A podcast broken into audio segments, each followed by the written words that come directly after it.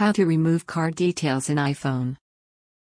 To change card information on your iPhone, go to Settings, Your Name, iTunes, and App Store. Tap your Apple ID, then tap View Apple ID. You might be asked to sign in. There are so many reasons for which you might want to change your card information on your iPhone. You might have added someone new to the family sharing option or have recently moved to a new home. Or maybe all you need to do is update your card information. Despite being a sensitive issue, hanging the card information on your iPhone is both secure and a simple process. Credit Photo by Lorenzo Ruion Unsplash. Your Apple ID is the personal account that you use to access Apple services like the App Store, iTunes Store, iCloud, iMessage, the Apple Online Store, FaceTime, and more.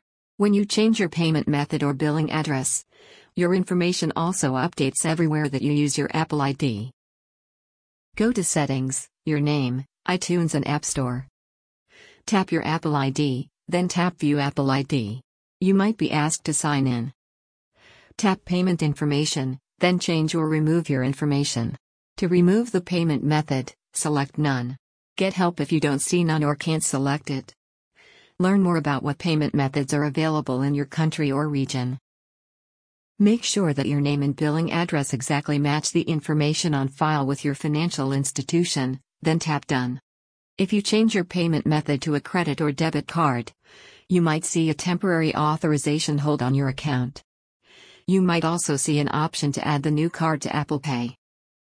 Wrapping up. You might have also added your card information with your iTunes account. If that is true, you can change that information in minutes. To open iTunes and sign into your account information page, click this link, View My Account.